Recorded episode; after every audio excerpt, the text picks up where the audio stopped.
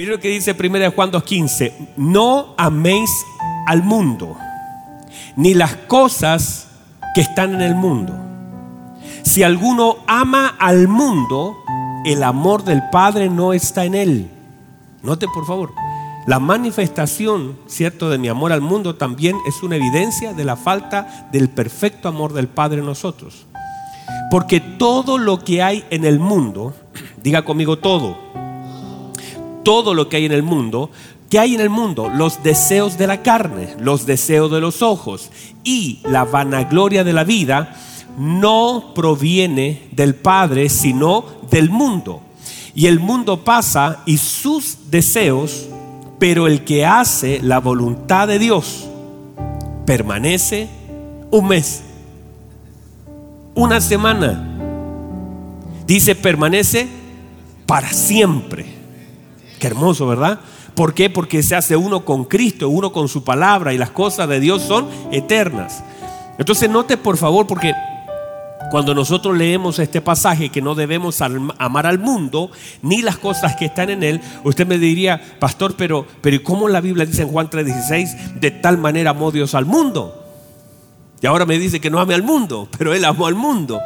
¿Por qué? Porque él amó al mundo y el amor de, de del Padre hacia el mundo nos envió a su Hijo porque el amor del Padre intercambió el dolor, el sufrimiento, la muerte por la vida. Hubo un intercambio. De tal manera amó que dio a su Hijo. Eh, la diferencia es que el amor del hombre hacia el mundo quiere tener, el, el amor del Padre hacia el mundo quiere dar. Es, tan hermoso porque el Padre amó de tal, de tal manera al mundo, no para recibir algo del mundo, sino para darle algo al mundo. De tal manera amó, el Padre amó al mundo que dio a su Hijo. Eh, ahora Juan nos dice, no amen al mundo, porque cuando aman al mundo ustedes quieren tener, no es que quieran dar. Pero si nosotros amamos a las personas que están en el mundo, nosotros tendremos el corazón del Padre. ¿Y cuál es el corazón del Padre? Darle a su Hijo el mismo corazón que debemos tener nosotros por amor al mundo, que le mostramos el amor al mundo. ¿Y qué hacemos? Le damos a conocer al Hijo. O sea, nuestro amor hacia el mundo no es para tener lo que el mundo tiene, podemos usar lo que el mundo usa. Usamos el auto, usamos el vestido, usamos el micrófono, usamos eh, eh, todo lo que el mundo tiene, ¿verdad que lo usamos? Usamos el televisor, pero no amamos, eso no está metido en nosotros. Nosotros amamos a las personas que están en el mundo para que hagamos lo mismo que el Padre hizo, que hizo el Padre, dar al Hijo. ¿Verdad? Darlo a conocer. Y ese es el amor del Padre hacia el mundo, es un amor que da. Entonces no es un amor para tener. El apóstol Juan dice, no amen al mundo ni las cosas que están en el mundo porque empieza a haber vanagloria. Díganme amén. Bueno, estamos en realidad ahondando en algo que no es el tema de hoy. Vamos a ir al tema de hoy. Bueno, vamos, vamos, diga conmigo, gracias Señor, porque... Vamos a entrar. Pero esto es parte de, todo, porque justamente la conexión del pasaje previo a lo que estamos hablando es la vida de Moisés. Una vida, ¿cierto?, que conecta luego con la transferencia a lo que Josué iba a hacer. Miren, por favor, la Biblia establece entonces que ahora está Josué frente a unas murallas. Hablamos entonces, hace unos días atrás venimos hablando, Mauricio, del camino de la fe. Este camino de la fe que de alguna forma mis decisiones, toda decisión que es de fe, por eso la Biblia dice que aquello que no procede de fe es pecado. Y eso también es parte de mis decisiones, que tienen que ser decisiones de fe, no de temor, de fe, de confianza, de conocimiento, de obediencia, de paciencia, que son elementos insertos en la fe. Entonces, muchas de mis decisiones manifiestan o mi incredulidad o mi fe. Y ahí estamos parados. Ahora, la fe tiene que ver con aquellas cosas que puedo ver. O sea, entre más veo, más certeras son mis decisiones. Entre más conozco al Señor, más certeras. Cuando yo conozco al Señor, mis prioridades estarán claras. O la manifestación de mis prioridades manifiesta cuánto yo conozco al Señor. Cuando yo tengo claras mis prioridades, Porque uno puede decir a la gente, mire hermano, su prioridad el Señor primero, luego esto, y uno comienza como a ordenar algunas cosas, pero cuando uno intenta ordenar, eso no va a cambiar el orden a menos que no cambie el conocimiento. Si el conocimiento y el entendimiento y el amor a Dios está aquí, aquí, Aquí está todo ordenado, lo de afuera estará todo ordenado. Pero a veces intentamos ordenarle a la gente, decir, mire, usted tiene que poner al Señor primero y decirle a la gente eso no cambia nada. Si yo le digo a usted, hermano, tiene que tener al Señor primero eso, se lo voy a decir, pero no cambia nada, a menos que lo primero que tiene que suceder que haya un conocimiento profundo de Dios y cuando yo conozco profundamente a Dios, en la medida que más voy conociendo a Dios, más orden hay en mi vida. Entonces no es al revés, no es que yo le diga cómo ordenar, sino que le hay que revelar quién es Cristo. En la medida que Cristo es revelado, entonces todas las cosas van tomando su lugar. Como lo dijimos una vez, cuando Cristo toma el lugar en nuestra vida, cuando el Señor toma su lugar en mi vida, todas las cosas en mi vida toman su lugar. Y ya no hay que andar peleando con, hermano, dele tiempo al Señor, hermano, ora al Señor, hermano, venga a la iglesia, hermano, porque ya no. Si cuando uno está peleando con las cosas o con las actitudes de las personas, es simplemente esa actitud manifiesta el poco conocimiento o el poco entendimiento o la todo eso tiene que ver con lo poco que conozco al Señor y justamente está todo desordenado. Pero cuando alguien comienza, comienza a entender y el Señor a revelarse a su vida, por eso el apóstol Pablo está orando para que el Señor sea revelado, porque una vez que el Señor es revelado, la vida del hombre es ordenada. Entonces, cuando vemos este pasaje acerca de, de los muros de Jericó y que solamente es un pasaje, es un versículo, el versículo 30, pero hermanos, la historia es tremenda, ¿verdad? Es un versículo que conecta con una historia tremenda porque dice, por la fe, eh, eh, eh, Josué, ¿cierto? Derribó los muros, o el Señor derribó los muros de Jericó, pero en realidad es solamente ese pedacito de escritura, pero que encierra, hermanos, usted hubiera estado ahí, tremendo. Mire, por favor, se requiere entonces fe para salir se requiere fe para caminar, se requiere fe para entrar y se requiere fe para poseer. Note por favor, se requiere fe para salir. Porque no, a veces nosotros cuando hablamos del pueblo de Israel, ¿sabe cuál es nuestro problema? Es que a veces nosotros consideramos sencillo, desobediente y juzgamos con rapidez todas las cosas que son historias bíblicas. Y decimos, este pueblo desobediente, no quería salir, no quería entrar, tenía temor, pero hay razones. De a veces nosotros desde afuera, desde, es que leer la Biblia te, te hace casi juzgar aquellas cosas que ahí aparecen. Y no está la escritura como un elemento para que nosotros ejerzamos un juicio. Yo no puedo juzgar la vida de Job, no puedo juzgar la vida de, de Jonás, yo puedo sacar enseñanzas de su vida, pero no debería emitir juicios sobre ellos, porque cada uno de ellos tuvo sus razones. Y quiero decir que nosotros no somos diferentes a todos aquellos que fallaron. Digan amén, por favor. De hecho, nosotros no somos diferentes tanto a David en su error. No somos tan diferentes tampoco a Jonás en su error. La única diferencia es que no se ha escrito ninguna Biblia con nuestro testimonio. ¿Verdad? Si se escribiera la Biblia y, y su testimonio o el mío estuviera ahí, Santo Dios, ¿verdad? No, desapareceríamos, moriríamos al, Himalaya. Porque, lógico, estamos llenos de errores. Y creo que si uno es justo con eso, hay muchos más errores que aciertos en nuestra vida. Y sería muy vergonzoso para nosotros que nuestros errores están plasmados en una escritura, que además toda la gente la predica. Imagínense que aquí aparezca la historia de Abel, 10 mm, versículos y quizás, y en todo el mundo se predique de esto. Tremendo, ¿verdad? O sea, y uno a veces empieza a jugar la vida de hombres bíblicos, de figuras que están mostrando sus errores, sus debilidades, sus fracasos. Y que, y bueno es así, porque si uno, uno lee a Ezequiel o ve a Daniel, y, uno ve eh, personas tan maduras que amaban al Señor, la vara queda tan alta que uno dice, bueno, ¿y aquí qué vamos a hacer nosotros si estamos a la primera, ¿cierto? Doblamos nuestras rodillas delante de un horno. A la primera nos regresamos a casa, seríamos, yo creo que aquí todos somos entre Pedro, Judas, Demas. No, hermano, yo me siento así. Cuando, cuando yo veo mi vida, yo me siento como uno de ellos. Por eso no estamos como para juzgarlos, sino para mirarlos con misericordia. Porque mucho de eso, como el pueblo de Israel, también yo. No sé usted, pero yo sí. Entonces, cuando nosotros vemos a los israelitas en este proceso de salir de Egipto, uno debe pensar y mirar todo el panorama completo. Porque había mucho temor. Ese temor tenía sus fundamentos en lo general. Fundamentos, por ejemplo, a lo desconocido, el temor a lo desconocido. Cuando uno, cuando uno por ejemplo, tiene, aunque sea poco, uno se aferra a aquello que tiene, aunque sea poco.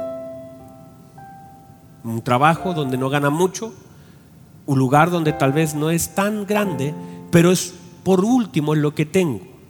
La invitación del Señor de salir de Egipto es salir hacia donde ellos no conocían y salir de un lugar donde tenían sus ganados, tenían sus familias, tenían sus casas, donde habían vivido por más de 400 años, donde vivió el papá, vivió el abuelo, vivió el tatarabuelo y ahora viven ellos y la casa ya estaba más arregladita, tenían sus ganados, tenían sus vecinos y ahora la orden es salir, déjalo todo. Eso no es fácil. Por mucho que usted se sienta esclavo de un lugar, por último está toda tu historia, está toda tu familia, tus hijos, tú creciste en ese lugar y usted me dice, pastor, pero había maltrato, bueno, hay gente que se acostumbra a lo malo. Y aunque sea malo, por último es seguro. Digan amén, ustedes no, pero temor a comenzar otra vez. Temor a volver a comenzar. Te costó tanto, la casa ya la ordenaste durante 400 años, estuviste ordenando una casa y por último la casa ya está. Es chiquitita, pero la pintaste, la arreglaste y ahora te están invitando a salir de un lugar donde estás acomodado. Tienes tus camitas, tienes tu, tu, tu living, tienes tu comedor, seguramente tenían su refrigerador. Tal vez tenían algún sistema, tenían todo. Tenían su bañito, tenían sus comodidades que habían logrado hasta ese momento. La invitación es salir. El Señor tenía algo mejor para ellos. Solo que ellos no lo sabían. Todo el temor se apoderaba en ese momento de ellos. Temor a las cosas nuevas. Temor a lo desconocido. Temor a no perder lo poquito que se tiene, por mucho que uno diga es poquito, se tiene. Y eso también tiene un valor. Sobre todo cuando Egipto ha trabajado. Mire, Egipto trabajó la mente. Entonces, Egipto, ¿qué hizo? Míreme por favor, Egipto lo hizo dependiente de ellos. Egipto le daba, Egipto le soltaba. Egipto ponía sobre ellos. Entonces Egipto lo hizo dependiente y son como aquellas mujeres que son maltratadas y se hacen dependientes de un marido maltratador. Y, es tanto, aunque la maltratan, por último la tienen en dependencia. Y por eso la señora no, no sale, no denuncia, no se va de la casa, porque aunque está siendo maltratada, tiene cierta dependencia y esa dependencia cuando no tiene una, sobre todo cuando no tiene red de apoyo, entonces finalmente se queda ahí aunque está siendo maltratada, se permanece en ese lugar por causa de lo que el marido le da, por esa dependencia. Que usted seguramente debe saber algo de eso personalmente, familiarmente o por algún conocido. Entonces, si me voy, podría perder lo que tengo, el pensamiento, las personas que están en ese lugar si me voy ya no, no hay forma de regresar, porque todos salen conmigo. Además, míreme, están acá todavía. No sé si me están siguiendo la idea.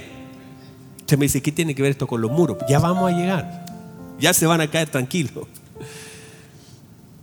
Mire, por favor, a pesar, y, mire, mire, mire, este detalle. Este es un detallazo. ¿ah? Moisés, a la mente de Israel, no era una persona confiable.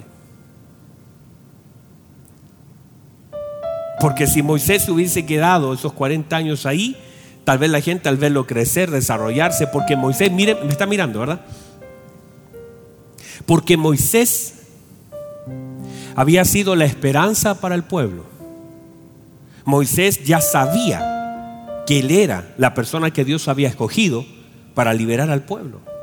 Y el pueblo también ya lo sabía.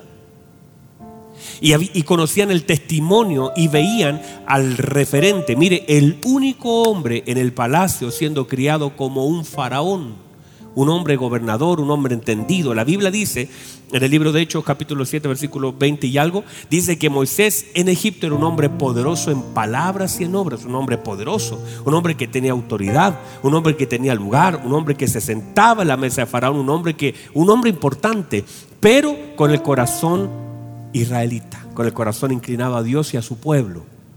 Entonces ellos veían en Moisés la esperanza. El problema es que Moisés, entonces usted sabe lo que sucede, mata a un egipcio, los israelitas comienzan un día a discutir dicen, ah, me quieren matar como mataste y escondiste. Y él se fue. Y durante 40 años él estuvo desaparecido, estuvo perdido, dejó a su pueblo y se puso a cuidar ovejas. Y más encima de Jetro, su suegro, ni siquiera eran de él y más encima era él sacerdote de Madián. Nada que ver. Entonces ahora que venga después de 40 años, no importa lo que haya visto y lo que él sintió. Cuando viene una persona que estuvo 40 años fuera a decirte, no, los voy a sacar. Dice, 40 años te perdiste y sabemos que estabas pastoreando ovejas, nos abandonaste por 40 años y ahora me vienes a sacar. Claro que habían razones para dudar de Moisés. No, no es una persona que estuvo preparándose 40 años, sino estuvo huyendo, escondido 40 años. Yo creo que algunos dijeron se murió, se lo comió un león, se transformó en oveja, qué sé yo. Y ahora viene a decir, los voy a sacar. El Señor me mandó. Eso no es fácil. No es fácil. No sé si me siguen hasta ahí. Digan amén, digan Gloria a Dios, algo. Entonces, la noticia había corrido en Israel acerca de Moisés, pero en la mente de muchos de ellos Moisés era un traidor, Moisés los abandonó, Moisés no es lo que fue, Moisés salió de Egipto siendo un hombre poderoso en palabra, pero volvió siendo un tartamudo. Durante 40 años ocurrieron muchas cosas, muchas trancas en su corazón, mucho temor, huir durante 40 años, ver a, quizás en distancia el desarrollo de un pueblo que estaba siendo oprimido y él estaba fuera de ese proceso. Entonces no, no estaba empatizando. Mucha gente podría decir, mientras nosotros fuimos oprimidos, tú estabas arrancando. Mientras a nosotros nos ponían carga, tú estabas huyendo. O mientras nosotros vivíamos en chozas, tú vivías en el palacio. O sea, había una, hay algo que se genera en el corazón de ellos. Por lo tanto, Moisés no es una persona que ellos quisieran abrazar. Digan amén. Entonces, estaban en ese proceso. Cuando sale todo el pueblo de Israel, sale por, por ese temor a no quedarse, a que todos salen, pero no salen con convicción. Salen por algunas señales que vieron, pero en realidad su corazón seguía estando en Egipto, en la seguridad del maltrato. Caminaban hacia aquello que no conocían. Acostumbrados, míreme, acostumbrados al maltrato, acostumbrados a la injusticia, acostumbrados al dolor, acostumbrados a qué? Al sufrimiento. Y el problema es que cuando la gente se acostumbra a eso, aunque el Señor también te invita a salir de eso, vengan a mí todos los cargados y, cansados, yo, los que estén trabajados, cargados, cansados, yo los haré descansar. Y la gente prefiere seguir cargando sus propios problemas, sus propios traumas, aunque la invitación está hecha, la gente no va. Se acostumbran tanto al sufrimiento, a la injusticia, al dolor, que ya ni siquiera quieren salir de ahí. La pregunta en la mente de muchos, ¿cuándo llegaremos? ¿A dónde vamos? Mire por favor, ¿están acá todavía? Si yo le digo, no, si vamos a irnos por el desierto, ¿cuáles son las preguntas? La gente que conoce el desierto me dirá, si yo le dijera, amados, vamos a ir a Argentina, ¿y por dónde nos vamos a ir? No por la cordillera. O sea, el, el escenario planteado no es el más favorable porque, no sé si me explico. No, si nos vamos al desierto. Y si usted entiende lo que es desierto para una mente de alguien que vive en él, te va a decir, no vamos a sobrevivir ni un día. Somos miles de personas que estamos saliendo, son miles de personas que vamos saliendo. La pregunta es cómo vamos a sobrevivir en el desierto al frío de la noche.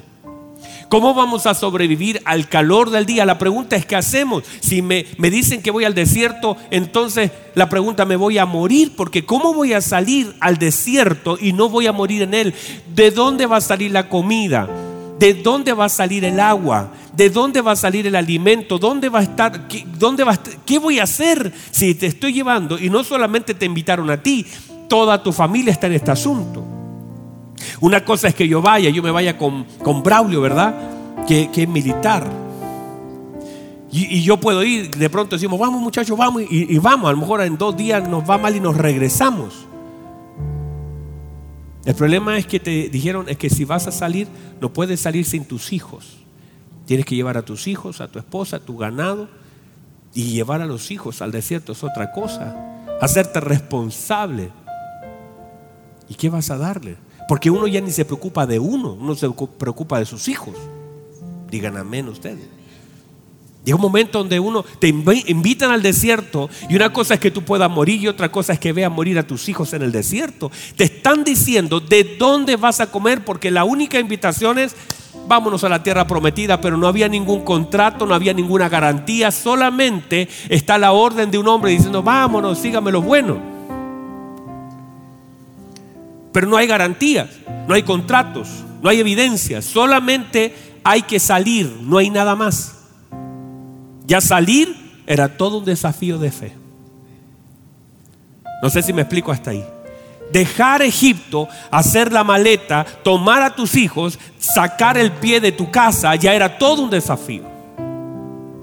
Era impresionante que alguien pudiera confiar y creer lo que significa salir, dejar tu casa, dejar el lugar que habitaste durante 400 años, dejar esa seguridad. Por muy malo que sea, tenías agua. Por muy malo que sea, tenías comida. Por muy difícil que el maltrato, lo que estaba viviendo, tenías un techo, tenías la seguridad, tenías un baño, tenías algo. Ahora te están invitando a salir y lo que estás mirando mientras vas caminando, lo primero que ves es un mar. no sé si me explico. Ves un montón de gente, ya por último si voy yo y la familia de Braulio y la mía, somos pocos, con un corderito lo hacemos y llevamos como 20, así que decimos aguantamos un par de días, pero pronto mires, son miles de personas que salen contigo tú dices, ¿qué vamos a hacer? Y peor, cada vez que avanzas, vas avanzando y te vas acercando y miras delante de ti el mar y empiezas a mirar a Moisés y Moisés comienza a ponerse un poco nervioso y, se empieza a correr un poco del, del, lado y la gente empieza a hablar y él se empieza a correr y empieza la gente a decir ¿y qué vamos a hacer? Está el mar y peor, empiezan a oír de atrás que vienen, empieza a haber un poquito de tierra y se dan cuenta que el sonido de la tierra empieza a ser cada vez más fuerte. Miran, viene un ejército a buscarlo y a destruirlos. Delante está el mar, o sea, me sacaste, adelante está el mar, atrás vienen los egipcios, no sé para dónde ir, me invitaste a salir, no hay nada por dónde vamos a cruzar, no hay un barco para cruzar, no hay un puente para cruzar. Y la gente comienza el primer reclamo. Nos trajiste para morir aquí. ¿Y sabes lo que querían hacer ellos? Querían regresar. Hace días atrás escuchaba a, a Pablito, Pastor Pablo, un amigo, un hijo ministerial, y decía que a veces al primer reclamo ya la gente se quiere volver. A la primera dificultad, pero ¿quién no, mi hermano? O sea, si yo estoy con Daniel, con David y con Verena, y, traje a mi, al gato, bueno, ya no lo tengo, pero tenía, y, y estamos ahí delante del mar, no hay camino, viene mi enemigo a matarme, yo, lógico. Por eso uno, uno separa la posición de predicador y dice, avancen, no, pero no hay nada, no hay camino. Y Moisés como que se arranca para, para el ladito y, y le dice, Señor, ¿y ahora qué hacemos? Esto no me lo dijiste. Solo me dijiste que saliera y, y, al salir me encuentro con este mar. Yo pensé que iba a tener un puente siquiera hecho. Si tiene un puente el Señor, por último uno dice, bueno, por aquí es la cosa, pero no hay nada. O sea, estás recién saliendo y te encuentras con la primera dificultad y no es menor. Un gran mar. Y peor viene el ejército atrás. Y estás delante y tú estás al medio. Imagínense la presión para Moisés Porque si había un pueblo que reclamaba era ese. No es que la gente dijo, bueno, tomémonos de la mano, vamos a orar. Sino que a dónde está Moisés para ahorcarlo. ¿Y qué hizo Moisés? Empezó a clamar al Señor. Señor, ¿y ahora qué? Y el Señor más encima le tira la oreja. Dice, ¿por qué clamas a mí? ¿Qué te dije yo? Que avance. Y Moisés sí está bien. Pero no sé si saben todos nadar, Señor. Hay un mar. ¿Por qué clamas a mí? Dile al pueblo que avance. Y de pronto delante de él, eh, yo pienso que él entonces empieza a avanzar y mientras él avanza, ay hermanos, esto es hermoso, se ve la mano del Señor y el agua empieza a retroceder y empieza a manifestarse la mano del Señor, columnas, dice la escritura, de aguas a su alrededor. Y se abre un camino, tremendo, ¿verdad? O sea, estás delante de la primera dificultad y se manifiesta una gloria tan grande del Señor. Yo no sé si lo pueden ver. Y columnas de agua. Y la gente empieza a pasar mirando esas columnas. Y tienes que tener, santo Dios, yo no tengo lo que ellos tenían. ellos tienen que tener fe para pasar y creer que esas columnas no se les van a venir encima. Porque una cosa es ver que se abre y otra cosa es que tú pases en medio de eso. Yo, no sé si usted ha visto, en China hay un, hay un puente colgante que es de cristal el piso. Y, la gente, en cierto, ya cuando yo, subí eh, en Colombia un lugar que se llama la Piedra del Peñón en Medellín. La piedra gigante, hermanos, una de las piedras más grandes del mundo, porque es piedra, no montaña, es una piedra. Pero eso de tener 200 metros, no sé cuánto, tiene una piedra gigante y tiene una escalerita. Y gracias a Dios, cuando yo fui le habían puesto unas cositas para firmarse, pero antes no estaba ni eso y te subes y eso es tremendo. Y además todo está inundado, una cosa. Y ya caminar por ese lugar, a pesar de que lo subí, yo iba como, como el blue, como el gato agarrado, porque eso es fuerte. Y de pronto que el, Moisés diga, ya muchachos, avancen, y de pronto ver esas columnas de agua y creer que Dios lo puede sostener, porque esa es mi fe, caminar creyendo que Dios lo puede sostener. Es caminar creyendo que el Señor tiene poder para sostener y que mientras voy con mis hijos, Dios todavía lo puede sostener. Y voy avanzando y creo que Dios lo puede sostener. Y hay cosas, ay, yo no sé si hay alguien acá, pero yo voy caminando con mi familia y creo que Dios puede sostener el agua y que Dios sabe que yo voy pasando. Yo creo que, hermano, yo creo que nunca Israel clamó tanto como ese momento. Ay, Señor, que no, que no se olvide de mí, Señor, el que iba al final. Señor, que no se olvide de mí. Padre, sostén esa agua. Y ellos van pasando y no solamente caminando en fe, porque este camino, mi amados, es un camino de fe. Donde tendrás que caminar creyendo que Dios puede sostener creyendo que Dios puede sostener aquellas cosas que si no es Dios, no es nadie. Dios está sosteniendo usted. Le voy a decir esto, usted va caminando en este, este camino de fe porque Dios sostiene las cosas para que no nos ahoguemos en los problemas, en las dificultades, en la enfermedad, en la angustia. Estamos caminando porque Dios sostiene nuestra mano. Avanzamos porque Dios sostiene las columnas que nos quieren ahogar. Estamos en pie porque Dios nos sostiene y caminamos en fe por la mano, la gracia y la obra de Dios. Es Dios sosteniendo y usted va caminando. Y no solamente eso, llegas al otro lado, miras y tocas. Y la Biblia dice que cruzaron como en seco. No es que quedaron llenos de barro, no es que sus zapatos quedaron allá en medio, porque es lógico, si vas cruzando por un lugar que estuvo años, años sumergido en agua, años, cientos de años, eso debe haber tenido lodo, pero la Biblia dice que pisaron como en seco, el Señor les secó, no les quedó barro los pies, caminaron, salieron de ese lugar, no quedaron los zapatos en medio, no salieron a pie pelado al otro lado, sino que con sus zapatos. Y cuando terminaron de cruzar, los egipcios dijeron, bueno, sí, mire, los egipcios tenían fe también. Pero Dios no honró la fe de ellos, porque la Biblia dice, bueno, si ellos cruzaron y las columnas están ahí todavía, crucemos nosotros también. Y cruzaron, vieron la gloria de Dios, vieron como el agua estaba abierta, vieron el mar sostenido, pero no fueron guardados, sino que la Biblia dice que le dijo, lo siento, esto no es para usted muchacho, así que dice que las aguas volvieron a su lugar y se ahogaron. Porque hay lugares donde tú cruzas con fe, pero la fe es la obediencia de aquello que haces para que el Señor manifieste su amor. Y Dios cerró y nunca más se volvió a abrir, porque el Señor dijo, no hay forma de regresar. Llega un momento donde Dios abre una puerta, pero él mismo la cierra para que ya no pueda salir. No hay regreso. No sé si están acá todavía. Se nos acabó el tiempo, hermano. Qué cosa, qué cosa hermosa, hermano. Sí. Todo lo que viene es hermoso. Bueno, no sé si usted que está ahí, mi amado hermano, a las 12, una hora más, vamos a volver otra vez para poder seguir predicando esta palabra. Pero déjeme cerrar con esto. Pónganse en pie, por favor. Déjeme cerrar con esto.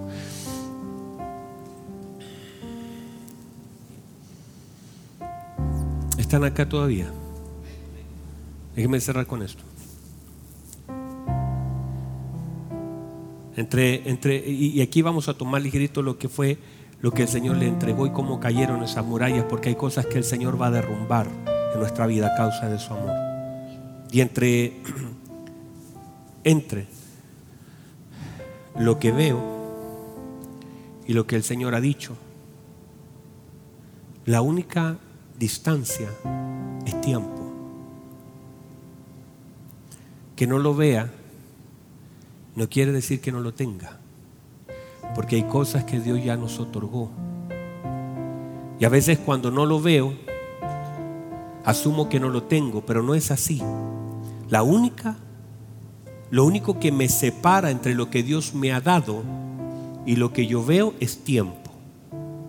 Y hay muchas cosas que simplemente son cosas de tiempo entre lo que Dios ha hecho ya en mi mañana y lo que yo veo en mi ahora. Entonces uno empieza a desesperarse, porque a veces hay cosas que no veo.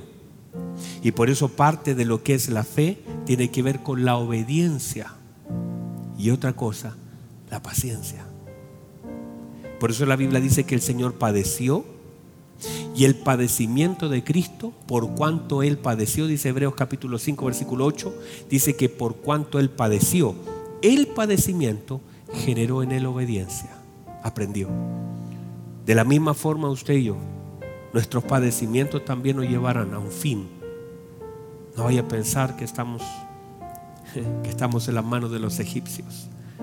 Estamos en las manos del Señor, que conoce. Y usted que está ahí, su vida y su familia está en las manos de un Dios que le conoce y que está formando su vida y que está trabajando en su corazón. Y hay tantas cosas que pareciera que todavía parecen tan firmes, pero seguimos caminando, porque tarde que temprano se van a derribar aquellos muros. Hay cosas que el Señor partirá en medio de nuestro camino. Qué hermoso Dios. Dios está hablándonos este día. Hay cosas que el Señor va a derrumbar que solamente nosotros no podemos. Mire, si Moisés, si Josué pudiera, con la espada trata de romper. Pero el Señor dice, no te esfuerces, esto no lo vas a hacer tú. Lo que demando de ti es que creas lo que yo voy a hacer. Hay un momento que no es con espada, sino es con obediencia. No es con esfuerzo, es con paciencia. Es eso lo que Dios quiere hacer. Cierra sus ojos, por favor y hermosa presencia del Espíritu Santo de Dios. Seguramente ahí también en su casa. ¿Quién te, quién te dijo que Dios no puede sostener? Vamos, el Espíritu Santo de Dios. La gracia del Señor. El poder de Dios. la misericordia del Señor.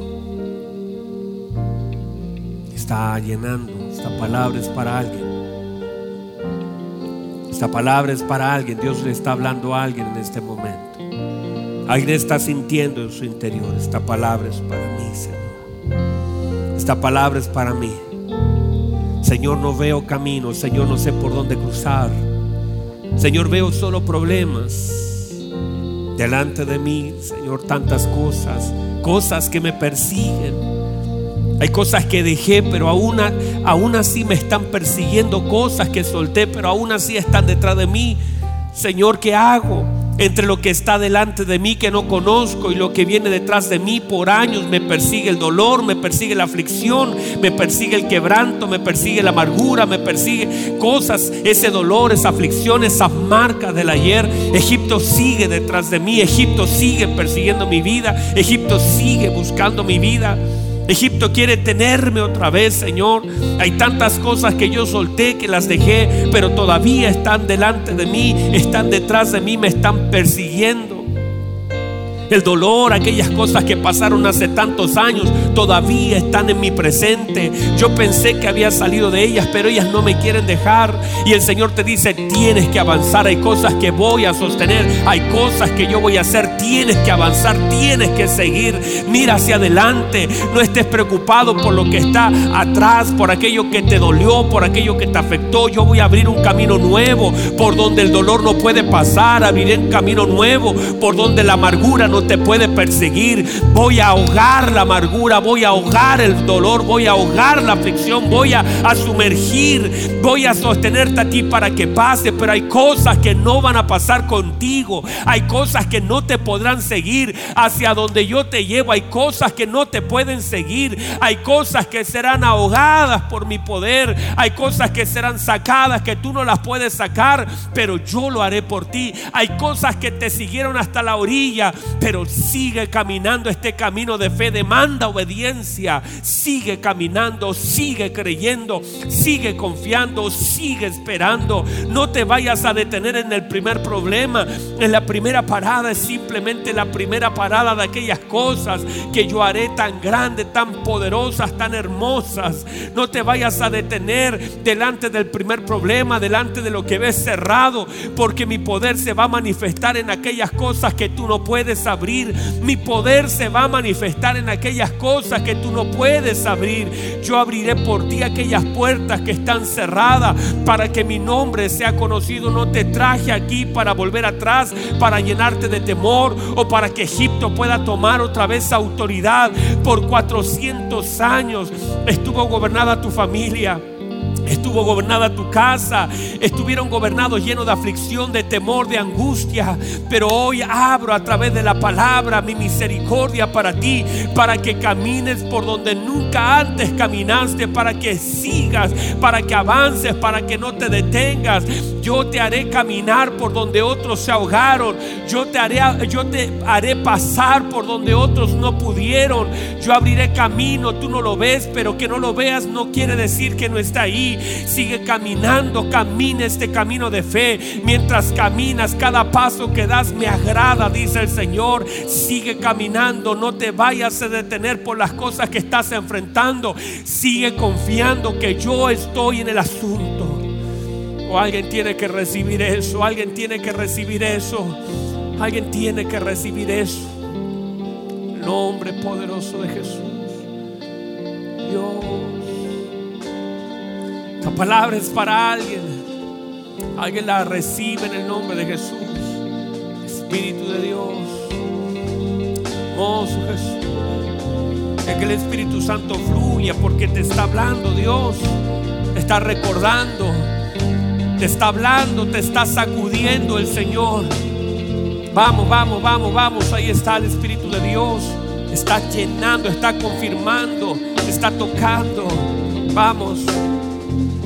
Espíritu Santo, confirma esta palabra en el corazón de alguien, Señor. El corazón de alguien se ha tocado por el poder de su bendita palabra. El corazón de alguien se ha tocado por el poder de su bendita palabra. Se ha transformado. Viene Espíritu Santo. Hermoso Jesús.